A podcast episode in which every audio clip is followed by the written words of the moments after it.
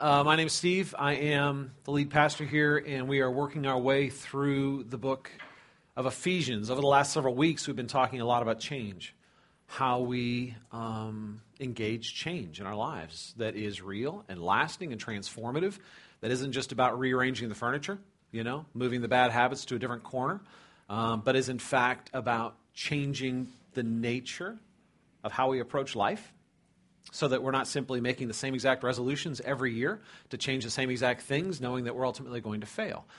And, um, and so we've been engaging a lot about what it means to actually have the, the gospel engage our hearts. This morning, we're going to shift a little bit, not just talk about the how. We've been talking a lot about how we, as believers in Christ, engage that change. This morning, we're going to talk a little bit about why. We're going to talk about the ultimate purpose behind the change that actually leads us to know what to change what things in our lives need to be engaged and changed. During Jesus' lifetime, um, he interacted with a lot of people. He challenged a lot of people, offended a lot of people, and as a result, um, toward the end of his ministry, the leaders were consistently seeking to trap him, to, to find some way to undermine his credibility, to undermine his following. He had all this momentum. They wanted to see if they could undercut it.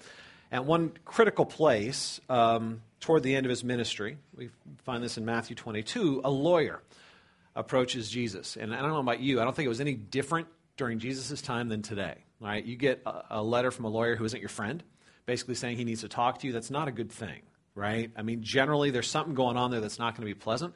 The lawyer uh, basically, like, you know, hey, Jesus, I have a question for you. And the question was very simple. The question was, what's the greatest commandment. It sounds pretty uh, simple, almost non threatening. But the reality was it was a trap, and um, it was designed to ultimately divide the followers. Um, during that period of time, the, the Jewish leaders, the rabbis, kind of camped around specific parts of the law the ceremonial law was more important, or the moral law was more important, or, or, this part of the law was more important than that. And whatever answer he gave, I don't, I don't think it really mattered to the lawyer what answer Jesus gave. The brilliance behind this question was that no matter what answer he gave, he was going to offend some, um, even though he made others happy. It was going to help divide his following. It would be like if I stood up here and said, All right, next Sunday, what's more important to watch? The Super Bowl or Downton Abbey? Right? I'm going to get very different responses, right? I mean, in the same household, there's probably going to be very different responses. I'm not going to give you my opinion. You need to figure that out on your own, okay? I'm not going to tell you what to do next Sunday. Um, but, but you get the idea. The idea is that he's asking a question about something that was hotly debated in, in culture at that time with the purpose of ultimately getting him to, to take sides. Um, and what was awesome is that, is that he blew him away. He gave an answer that they had never heard. He didn't, he didn't come. Uh, they, were, they were asking a question that they perceived was on this plane, and, and he came with an answer that to them came out of left field. He said, You want to know what the greatest commandment is? It's love. It's love. Love God with all your heart, soul, and mind. He quoted Deuteronomy 6. They were very familiar with that. That was part of the Shema. They actually quoted that every single day. It was part of their daily mantra. And then he combined it with a verse that they had never combined it with before, a verse out of Leviticus 19 that said, Also, love your neighbor like you love yourself. And then he said this, very profound. He said, On these two commandments depend the entire law and the prophets. In other words, if you don't have this right, nothing else matters. If you don't have these two things, love God, love your neighbor, it doesn't matter how many rules you keep. You're not on the right path. And if you have these two rules, if you get this, if you love God with all your heart, soul, and mind, and that produces in you a profound love for your neighbor so that you come to love people like you love yourself, you don't need rules. You don't need guidelines. You don't need people hedging you in and, and controlling you because you'll be controlled by an internal locus, a place that ultimately drives you to honor God and honor others. It was profound. It blew him out of the way. In fact, um, the text says that the lawyer was silenced. I love that. Um, he had no words, he had no arguments, he had no counterattack. It had completely disarmed him. And it completely disarms us, to tell you the truth. So catch this, you guys, because what Jesus was saying was this if what you're doing isn't motivated by love for God and love for others, it's meaningless. In your life, anything you do that is not motivated by love for God and love for others is meaningless. And worse, it can actually be idolatrous. See, Christianity ultimately is not about rules. I say that a lot, and people, you know, we still have this perception that Christianity is about the do's and the don'ts, right? It's I, you got to say these things and look this way and behave this way and do these things and don't do those things and don't, you know, it's the do's and don'ts. But but Christianity isn't about the do's and don'ts. It's about your heart.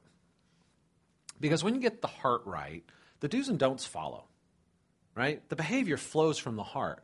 So if the heart's not in the right place, it really doesn't matter how many limitations, how many rules, how many behavior modification things you put into place, because ultimately that doesn't change the heart. It rearranges the furniture of the behavior, right? God's not concerned with our behavior primarily. He's concerned with our heart primarily because that controls our behavior. And ultimately, it's our heart that either worships God or doesn't. And here's the bottom line, you guys. If we love God, we will be satisfied with God. And if we are satisfied with God, we will not continually be seeking satisfaction from things that can't give it. That's kind of the heart of where we're going this morning. If we love God, we will be satisfied in God. And if we are satisfied in God, we will not continually be driven to find satisfaction outside of God. It changes the locus of our behavior from trying to find satisfaction, from trying to be filled, from working from a place where we are filled and we're enjoying um, God and the creation that He has given to us. And in fact, I think that's the point of our first two verses here when you look at the beginning of, of Ephesians 5. Now, as I was studying this this week, um, I saw something new in these two verses that I've never seen before. Um, I've, I've studied these verses before, I've taught them before, um, and, and honestly saw something here this week that, that I've never seen. Take a look at the verses. It says, Therefore, be imitators of God as beloved children and walk in love, as Christ loved us and gave himself up for us, a fragrant offering and sacrifice to God. Um, these verses tell us to do something that nowhere else in Scripture are we told to do. It's unique in all of Scripture. It tells us to be imitators of God. Now, now we're told in Scripture to be imitators of Christ. Um, we're told, Paul says, imitate me as I imitate Christ, but nowhere else in Scripture does it say, imitate God. Um, that's kind of a weird command, tell you the truth. and as somebody who has to teach it, I have to wrestle with it. Because when you just read it over, you're like, oh, yeah, imitate God, okay, and you just kind of go on. But what does that mean? How do we imitate God? He's immaterial. We're material. He's infinite. We're finite. He's glorious. We're not. right? He is the source of all love, all beauty. He is the, the true center of the universe around which all things were created to revolve. We're not, even though we desperately want to be in our sinful hearts. How do we imitate God? Well, I think the, the, the, passage obviously gives us some direction. The word love is, is mentioned three times in these two verses. We're called beloved children, which of course is, a, is part of the clue, right? Uh, God, God now is our Abba, our loving Father. And we are to um, walk in love for Him or an awareness uh, of His love for us. Beloved children. That's part of our identity now. We're not outsiders trying to earn His favor. We are insiders celebrating the fact that, that God, the God of the universe, is our, our Abba, right? We're in the family. And in fact, we're told that, that Jesus acted in love for us. It, it says that, that Christ loved us and gave himself up for us. And so now we, we see the family resemblance this idea that Jesus, as a son of God, acted in love for God and love for us, right? We see him walking in love. And in the heart of it, of course, is the command itself that says, walk in love at the beginning of verse 2. Walk in love. But the question still remains what does it mean to walk in love in a way that imitates God? I had always taken this in the past to, to kind of walk away from this and just basically say, well, God loved us enough to give us his son, right? That whole John 3.16 thing. For God so loved the world, and by world he means me and you, that he gave his only begotten son, that whosoever should believe in him should not perish but have everlasting life. So what it means to be an imitator of God is to have this self-giving love this what we call agape love. That's the Greek word for it. It's a unique kind of love that, that basically says, I will choose to love you, I will choose to act in your best interest, not because you deserve it or because you provoke it out of me, but because I choose to do it. And that is a biblical application. We can find plenty of verses that say that. The problem is that's not what this verse says. That's not what this verse says. You guys, take a look at, at the end of verse 2. It says, And walk in love as Christ loved us. And does it say God gave him? No, it says that Christ gave himself up as a fragrant offering and sacrifice. The focus in this verse isn't that God gave Christ, Christ gave himself in this verse. It's saying be an imitator of God, but the focus isn't on God's giving. The focus is on God loving. Christ gave himself as an offering and a sacrifice for sin. Those are, those are phrases that draw us back to the Old Testament sacrificial system where the Israelites would gather and they would confess their sins and they would lay those sins on a sacrificial animal. And that sacrificial animal would bear the consequence of their rebellion and he would be killed. And he would be offered up in a burnt offering. He would be burned. In this sense, it was a very visual, very graphic image of how there was a judgment that came down and this, this odor, this stench became a fragrant offering to God because it represented the fact that justice was being met. Jesus became that sacrifice for us.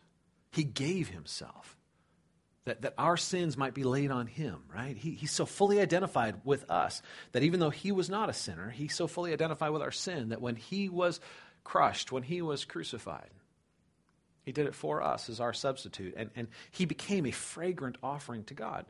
What is God doing here? Jesus is offering himself. What is God doing? God is loving Jesus. And God is being satisfied with Jesus. See, what God is doing is ultimately saying, I delight in my beloved Son, and I am satisfied in the work that he has done in the gospel. I am satisfied. There is nothing more I demand. There is nothing more I need. There is nothing more outside of Christ that must be offered to me. I am satisfied. So, what does it mean for us to imitate God? I think very simply it means that we need to be satisfied in Christ. We need to love Christ in response to his love to us, and we need to be satisfied in him. Our hearts need to rest in him. As followers of Jesus, we should have our hearts filled with love in response to his demonstration of love. And our deepest heart's need is to be loved. And that deepest need should be satisfied in the person and the work of Christ. John Piper put it this way He said, God is most fully glorified in us when we are most deeply satisfied in him. God is most fully glorified in us as image bearers, as those who have been made in his image and have been called to walk in obedience to him. He is most fully glorified in us. Not when we behave right, not when we say the right things, not when we put on our Sunday best and show up for some gathering, but when we are most fully satisfied in him. Because when we are satisfied in Him, our heart is declaring to ourselves and to the universe that He is worthy. He is beautiful. He is fulfilling. He is the ultimate source of life. He is God. And I delight in Him. We should find in Him what is ultimately satisfying. And here's the deal, you guys. If we are, if we are driven by that, if we are controlled by that kind of love that, that ultimately finds its satisfaction in Christ, we'll change in all the right ways we won't have to discover, we won't have to do this inventory and say, How am I supposed to change my life? We will start changing our life in response to being satisfied in Christ because we will have the deepest appetite of our soul satisfied in Him. And having that appetite satisfied, we will lose our appetite for all the things we're turning to that are meant to be substitutes. It will change the way we live because it will change us. Take a look at verses 3 through 6 as, as I think the passage continues to explore this idea. Pretty heavy verses, starting verse 3. But sexual immorality and all impurity and covetousness must not even be named among you, as is proper among the saints. Let there be no filthiness, nor foolish talk, nor crude joking, which are out of place. But instead, let there be thanksgiving. For you may be sure of this that everyone who is sexually immoral or impure, or who is covetous, that is, an idolater, has no inheritance in the kingdom of Christ and God. Let no one deceive you with their empty words. For because of these things, the wrath of God comes upon the sons of disobedience. Now, some of you are like, Steve, you keep telling me that Christianity isn't about do's and don'ts. that passage sounds a lot like do's and don'ts. It sounds a lot like God is saying, stop doing that stuff and start doing this stuff, or I'm really going to get ticked at you. Right? That's kind of how it, when we first, first blush as we go through this, right? And it kind of is a list of, of do's and don'ts. What he's saying is when our hearts are in the right place, we're going we're to be gravitating towards some things and away from some things, right? But, but let's take a close look at what he's saying. He's saying, don't be those kind of people who are, who are um, characterized, filled with sexual immorality. Don't be those kind of people that are characterized by a continual, um, nonstop, unsatisfied, just driven lust for impurity. Don't be people who are driven by covetousness, which is a, a big biblical word that simply means greed or lust. Has both ideas in there. It's this idea that, that I just am driven for something I don't have, right? It's, it's the American dream. How much do you need? A little more, right? That's, that's being driven by covetousness. It's just never enough, right? It's never enough sex. It's, it's never enough attention. It's never enough flattery. It's never enough people telling me I look beautiful or, or that I'm strong or I'm manly. It's never enough success. It's never enough affirmation. It's never enough. I'm just driven, driven, driven for more and more and more. Why? Because the deepest need of my heart is not resting in satisfaction, it's being driven by dissatisfaction. I'm looking to all of these things to ultimately do for me what only God can do. I am driven by this covetousness, right? And what he's saying is, as a follower of Christ, you should not, your primary drive in life should not be covetousness. This need, continual need for more. Continual need for more affirmation from people, more success in the world, more attention from women, or, or, or more people telling me I'm lovely or beautiful, or more, whatever it is, this, this need for continual stimulation. You shouldn't be driven by your dissatisfaction. As a follower of Christ, you should find your ultimate satisfaction in God, in Christ, in His love for you. And then from that place of satisfaction, go out and enjoy the good gifts that God has given you, right? Don't use your words to distract, to, you know, don't be the clown, right? That's kind of what he's saying. Don't be the clown. Some people are the clown, man. I mean, they're just, they're always telling the dirty jokes, they're always making the, the, the inappropriate comments. Why? Because they love it when people laugh. It just makes them feel so good right? That's the, it becomes their identity. It's like this sense of I'm the funny one. I'm the one on the outside. I'm always the cutting edge. I'm the, you know what I'm saying? It's, you know, instead, if your heart is filled with satisfaction about who God is and what He's done for you, if you are filled with love for God, a response to His love for you, you know what's going to come to your lips most easily? Gratitude. You're not going to be about, hey, pay attention to me, pay attention to me. You're going to be about, huh, pay attention to Him there is something so great. You know what I'm saying? It's a, it's a different use of our words. There is a do and a don't here, but the do here is very different than behavioral, moralistic expectations. Start doing these things and stop doing these things. It's about, it's about being satisfied. Right? Do delight in the right things, don't delight in the wrong things.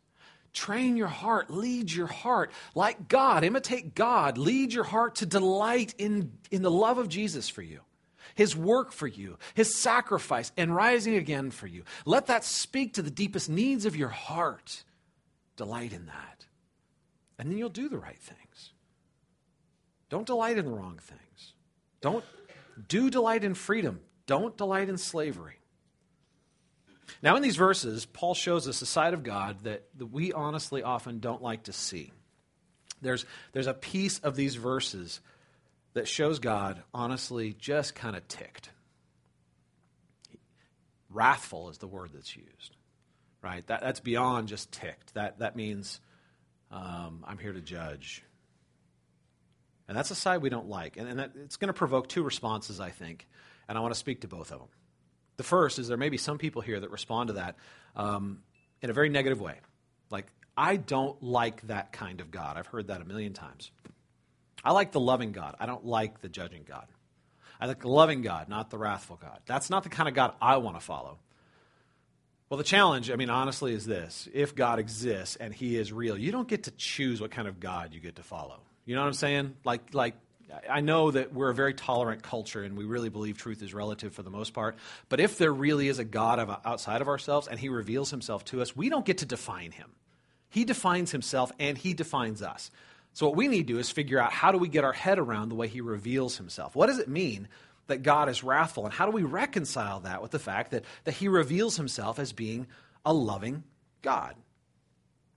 Well, even though the idea is hard, the reality is God does reveal the fact that, that he hates, that he gets angry, that there are things he hates, and there are things that provoke him to wrath right? And this is going to be challenging if you like to picture God as a doting grandfather in the sky who has a big bowl of candy. And when you die, you're simply going to get candy and go to a cloud and play on a harp, right? I mean, that's, that's the God I want to follow.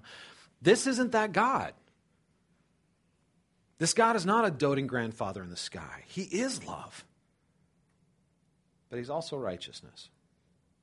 He is the God of quiet comfort but he is also the God of fire and smoke on top of the mountain, absolutely separate from sin and determined to destroy sin. He is in his holiness holy and unapproachable to anyone who is not pure and holy, which is why the work of Jesus is such good news. Because it makes us what we could never be. It covers us with the righteousness of Christ and allows us to once again enter the presence of a holy God our sin has been judged, not just forgiven, judged. It just wasn't judged in us, it was judged in the substitute in Christ. That's why the gospel is such good news, right? Our hearts are continually seeking to replace God. God is love, but He is also justice. And the stuff we do to replace God, the Bible calls idolatry. In fact, that's the word Paul uses in our passage. He says, All this stuff that I'm talking about, it's idolatry. Right? You don't to be an idolater, you don't have to have like this thing carved and sitting on your mantle, right? You don't have to go out and grab a piece of wood and carve it to look like some weird thing.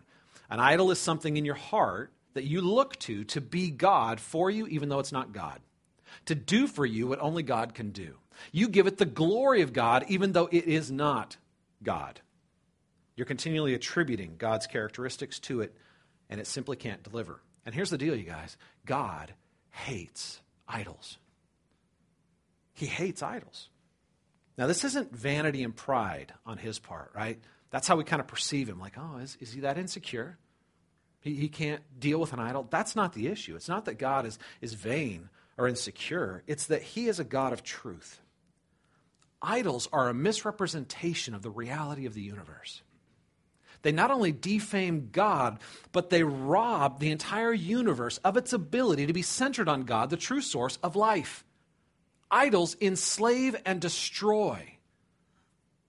God frees. For him to tolerate idols would be an act of hatred toward us.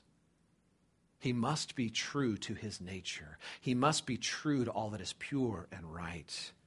Idols enslave in the name of freedom. God calls us to serve for ultimate deliverance. So, idols are a, a defiant affront to God.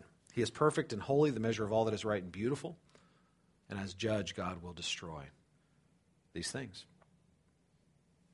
And just remember, as we consider the holiness of God, we must also take in the whole picture. Because this same God who has stated, I hate idols, I will destroy all that is unjust, is the same God who put on flesh, walked among us, and so fully identified himself with us that he became our sin and destroyed it in himself by bearing its wrath, taking our place. So before you get self righteous about judging the idea that God is judge and that he's righteous, you need to realize that he has demonstrated to you a heart of love that's far beyond your idea of sentimental love. God is not nice. all the time, but He is love all the time. And His love is way better than our sentimental idea of niceness. So we don't want to get self righteous in our idea about God as judge, but we also don't want to get self condemned. And that's the other place that we kind of go when we get to a passage like this. Some of you are followers of Christ, and when you read a passage like this, you get that God is judge, and you get that He is holy. But you read this, and all you hear is condemnation. All you hear is, I don't measure up. All you hear is, holy cow, I think that's describing me. And that verse says, I'm not going to be with God, right? And so what we hear in that is, is rejection and condemnation. We get so overwhelmed with our failure, with our sin, that we assume, man, I must not be a believer. I must not be in the family of God. Now, here's the, here's the thing for you guys. I don't want to undercut this, and I don't want to take the teeth away from it. This is a very real warning. There are a lot of warnings in Scripture, and, and those warnings are real. And, and, they should have a bite to them. They should wake us up and, and make us pay attention, right? But we need to remember that in the context of that warning is the broader message of the gospel. Paul has already stated in Ephesians chapter 2 that we are, we are saved from our sin, we are saved from judgment, we are saved from the penalty of our wrongdoing by grace as a free gift from God based on the work of Jesus. God acted out just justice on Jesus and extends us the benefit as an act of grace, and we receive it through faith, right? So we're saved by grace through faith, right? That, that is the clear testimony of Scripture. We're saved by faith. But true faith is a transforming faith. True faith will change us right? There are some people, honestly, who walk an aisle, say a prayer, have a religious experience, and it's for the purpose of kind of getting their free ticket to heaven, right? Their asbestos underwear, this idea that, that now that I've got this thing, man, I can just go live the way I've always wanted to live, and I can do it with my, my get out of jail free, right? The, the verse is, the passage is very clear. Don't let anybody deceive you. That's not the way it works. True faith is transforming faith because when you come to believe, the gospel, when you come to see Christ for who he is and what he's done, it will start reshaping your desires. It will start undoing the way you live. Not because it focuses on your behavior, but because it changes your heart. You're going to start delighting in the love of God because you're going to, you're going to he- see in Christ what is satisfying. So here's the deal, you guys. Our walk in Christ doesn't determine our destination. Our faith in Christ does. Our walk in Christ doesn't determine our destination, but it does point to our destination. Real faith awakens within us an appetite for more of what we love. Lauren's a gardener, I'm not. Um, and uh, occasionally she plants these flowers in the yard. And I don't remember if this actually, I don't remember exactly where it was, but I, would, I remember that, that I was working and I could watch these flowers, and they would open up in the morning and uh, you couldn't actually see it happen because it was too slow. So you stood there and stared at them, nothing would happen. But you can come back at different points in the day, and they actually moved throughout the day because they would actually turn to face the sun. So over the course of the day, these flowers would actually move. I don't know how they do that. They're plants, but they just, you know, like they're, they're moving to face the sun. And um, to me, that is, that's a kind of a beautiful picture of what happens to us when we believe the gospel. All right? What, what happens in us is that faith awakens in us an awareness of the warmth of the love of God. And we naturally turn to it. We want to bask in it, we want to enjoy it. And so we end up following in the same way you do when, when you fall in love with a person and, and you come to enjoy their presence. What do you do? You start following them, right? Not just on Twitter, but in real life. Not stalker like, but, but like, like you want to be with them. You pay attention to them. You, you are turning your attention, your brain, your, you know what I'm saying? I mean, that's when we, when we get the love of God, man, it, it turns us toward God. And so this verse, these passages are, are these verses are pointing us to a stark difference between two very different ways of approaching life. One is the path of an idolater. And the path of the idolater is seeking everything that God gives outside of God, seeking all the benefits of relationship with God without the weight of relationship with God. I just want the good stuff. I don't want any of the weight of, of having to love and be loved. And, and, and yeah, I mean, I'll say the prayers, I'll do the religious things, but I don't, you know, I'm to, I'm, what I want is what I want. I'm to, you know, that's the idolater. Their back is to God, and their path is away from God continually, right? The other is somebody who is turned toward God. Their faith has awakened in them a desire to be in God's presence, to love God and experience God's um, love in re- response. And, and they are progressively moving toward God. Their path toward God isn't what delivers them, their path toward God is what shows us they've been delivered. It's simply a response to the fact that they are aware that they've been forgiven and are loved. It changes the direction of their heart, which changes the direction of their behavior. So when you feel condemned, you guys, remember that, that your forgiveness, your deliverance, isn't based on your walk. You're looking to the work of the gospel in your life um, instead of the work of Christ on your behalf. When you look at the work of Christ on your behalf, you see absolute promise of deliverance. That's where you need to look. That will progressively change your heart to want more of Christ, which will then deliver you in your behavior, right? That's what we've been talking about the last three weeks. I want to unpack that more. We spent a lot of time in that area. But we want to make sure we're looking at the right thing, right? As a believer in Christ, I can say, I am not what I one day will be, but I am, by God's grace, not what I once was. God is changing me.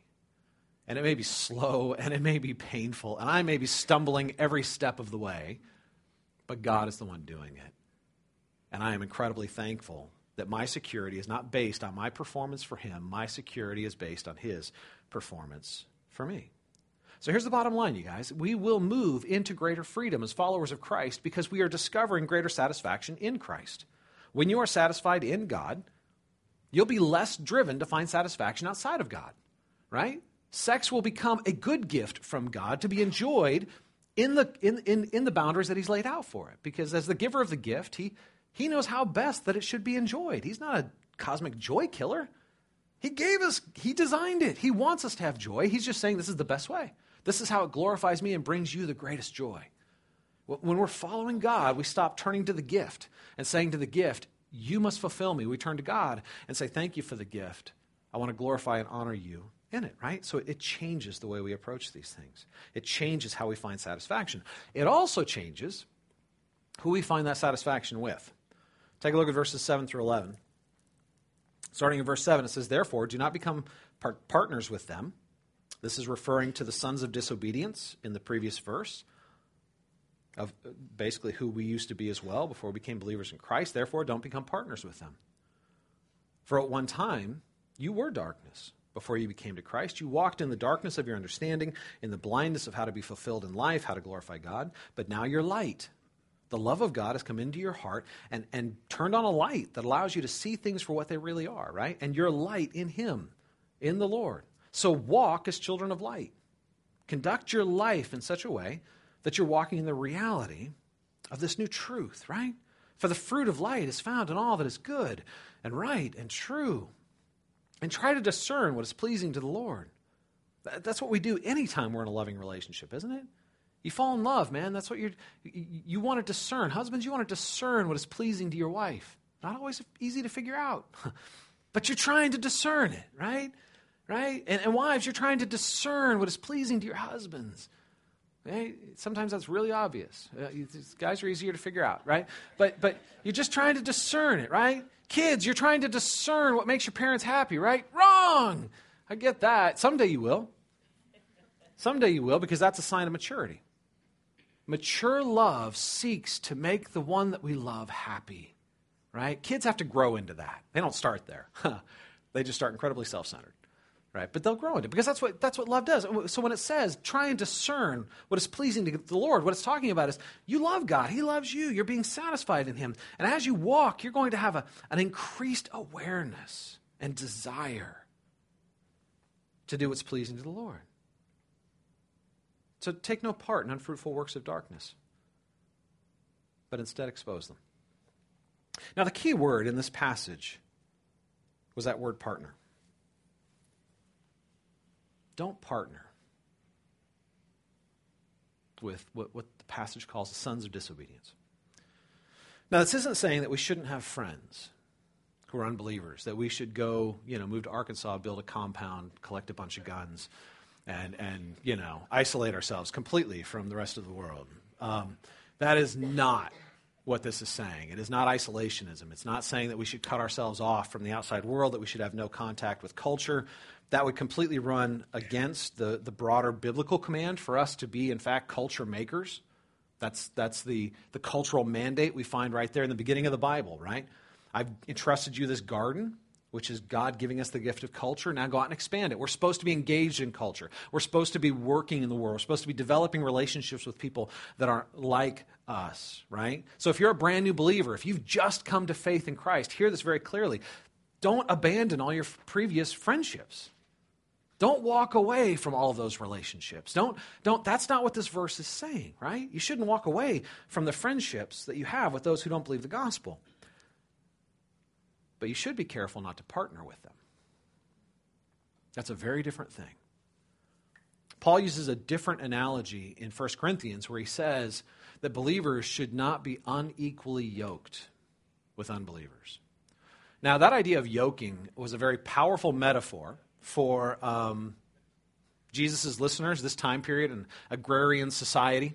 We're not that society anymore. Most people have no idea what we're talking about when we talk about being unequally yoked. Back in the day, um, old school, you would go out and actually have to buy oxen to, um, you know, pull the plow, and the plow would, you know, all that sort of stuff. And, and so, but when you bought oxen, it's my understanding that you would buy them as a team. You wouldn't just go out and buy one oxen at a time. Even if they were wonderful, healthy, great, you don't just go out and buy two oxen because they actually have to work together as a team. And if you put two oxen together that are, that are different strengths, that walk at different paces, you'll never plow a straight line. One of them will always be pulling on and influencing the other, and you will never be able to plow a straight line. When it says don't be unequally yoked, what it's talking about is we need to be incredibly careful who we bind ourselves with in such a way that they influence our lives that their decisions become our decisions, that their pattern of life becomes our pattern of life. We are not to be partnered with those. Otherwise, we're going to have a vision for where we're supposed to go. God's going to be giving us a God ordained, God sized vision for our lives, and it's going to be continually derailed by the people that we have tied ourselves to because they don't have that. They're not believers. They don't see the world in the same way we do. We should, we should not defriend these folks, but we need to be careful who we partner with because these things tie us together so that one decision influences the other. Now, there's some obvious applications here. When he says, don't be unequally yoked, clearly it's talking about sinful pa- patterns and behaviors. You know what I'm talking about? Like if you become a believer, and, and, you had this group of buddies, and they were your drinking buddies. I mean, that's, that's the, the group that you went out and basically, you know, you just got hammered with, and, and tried to, to hook up with chicks and you got into fights and, and all that sort of stuff. You don't want to yoke yourself with those guys anymore. Doesn't mean you don't want to be friends with them anymore. But you can't walk with them in such a way that their decisions now continue to guide your decisions, right? The, those are the kind of guys that, you know, invariably, if you're out with them in certain settings, you will become one of them. You have to right? Because you bond, so you, need to be careful that you're not yoking yourselves together so that it's leading you back into the sin that God is calling you out of, right? Some of you are coming out of very promiscuous lifestyles. You've got a lot of friends with benefits, um, and some of those are, are um, dangerous, right? You can't yoke yourselves to those friends anymore. It doesn't mean that you have to completely unfriend them or defriend them or separate yourself from them, but you need to make sure that you're not binding yourself to them in such a way that they continually turn the course of your life back into sin, right? I had a group of friends that I hung out with in high school. I, I became a believer my freshman year in college. Um, and when I came back, um, I had to figure out what it meant to be friends with them again. Because uh, the only, pretty much the only thing we did together, I mean, this is going to sound really weird, but we stole hubcaps. That's what we did. Um, we loved stealing. We loved, and specifically Mercedes hubcaps. Um, and so we went all over San Diego and we looked for Mercedes and we would steal the hubcaps. And, and we had this big field, and I don't know, we had hundreds of them out there. And, and the reason I think we got on it was because I realized that they fit perfectly on my Volkswagen van's rims. And so I had different sets, different color hubcaps on my car all the time. I was constantly switching out. The hubcaps. And we used to like to watch people come out to their car and scream and rant when they realized someone stole it. I mean, it's just wicked, evil stuff, right? So I get back as a believer. I have to figure out what it means to be friends with these guys that's not yoking me to that behavior anymore. You know what I'm saying? Like, like I, I need to figure out. It's, it's hard. I'm gonna. It's a challenge. But you got to figure out what it means to be friends with them. Not to. I'm not to separate myself. I'm not gonna, but at the same time, I can't tie myself to you. Not like that. Not anymore. Why? Because God loves me and I love Him. Jesus has kind of changed the way I look at the world, and I want to please Him. I want to discern what is pleasing to the Lord. I, I, I rejoice in His joy. I take pleasure in His love. I am I have an Abba who loves me, and that is my identity now. So, as a result, I need to figure out how to navigate that. It's going to be challenging, but you don't want to yoke yourself to those who are going to lead you into sin. Now, this is going to obviously talk about other kinds of partnerships as well. You guys, if you're young and dating, um, I'm just going to be clear. The scripture tells you that you need to be looking for believers, right? Ladies, I don't care how funny and cute and nice he is. If he's not a follower of Christ, that is an unequal yoke. And, and, according to 1 Corinthians, I would go so far as to say that if you choose as a believer to marry that person, you're offending God. Because you're choosing that person's personality over glorifying God, the one who actually sent his son to die for you. You need to pray for that person, love that person, lead that person, but ultimately submit yourself to God, not your own emotional feelings. What's going to happen 20 years down the line, right? You're married to a guy who, who isn't a follower of Christ that unequal yoke, man, it is going to pull. It is going to chafe when it comes time to raise the kids. When it comes time, he's not going to be the God leader of the home because he doesn't believe that stuff. Right? He's not to, he's not to, it's to create tension. Don't be unequally yoked. Don't move into partnership, business partnerships with unbelievers. I'm kind of against business partnerships as a whole, tell you the truth. Um, I think there are way, smart ways to do business partnerships, but, but pure partnerships, I don't need to get into that. But what I will say is this we need to be incredibly careful how we move out financially. Sometimes you'll find somebody who has a bunch of capital or a bunch of experience or a bunch of skill that you don't have, and you're like, I want to partner with this guy. Right? What happens down the line when um, there's this incredible opportunity that's in front of the business, but it requires, um, we'll say, mild areas of ethical compromise? What happens then? And you're in equal partnership. That partnership is going to chafe you're not going to be able to cut a straight line. You're not going to be able to do what pleases the Lord. We have a higher obligation than making money. We have a higher obligation than seeking our own pleasure and happiness. Our highest obligation is to find our satisfaction in God and to glorify the God who gave himself up for us, right? We need to be incredibly careful about who our BFFs are, right? Our best friends, those who get to speak into our lives with advice, those who get to shape the direction of our thinking right? Dr. Phil's a smart dude, and I can learn a lot from him, but I'm not going to base my life pattern on his wisdom and advice. And I shouldn't do that with my good friends who are highly influenced as well, you know, unbelievers. I'm not saying that we're better than them. This is not a superiority thing. What I'm saying is that we think differently than them. We're called biblically to have a different source of motivation and a different goal for our behavior.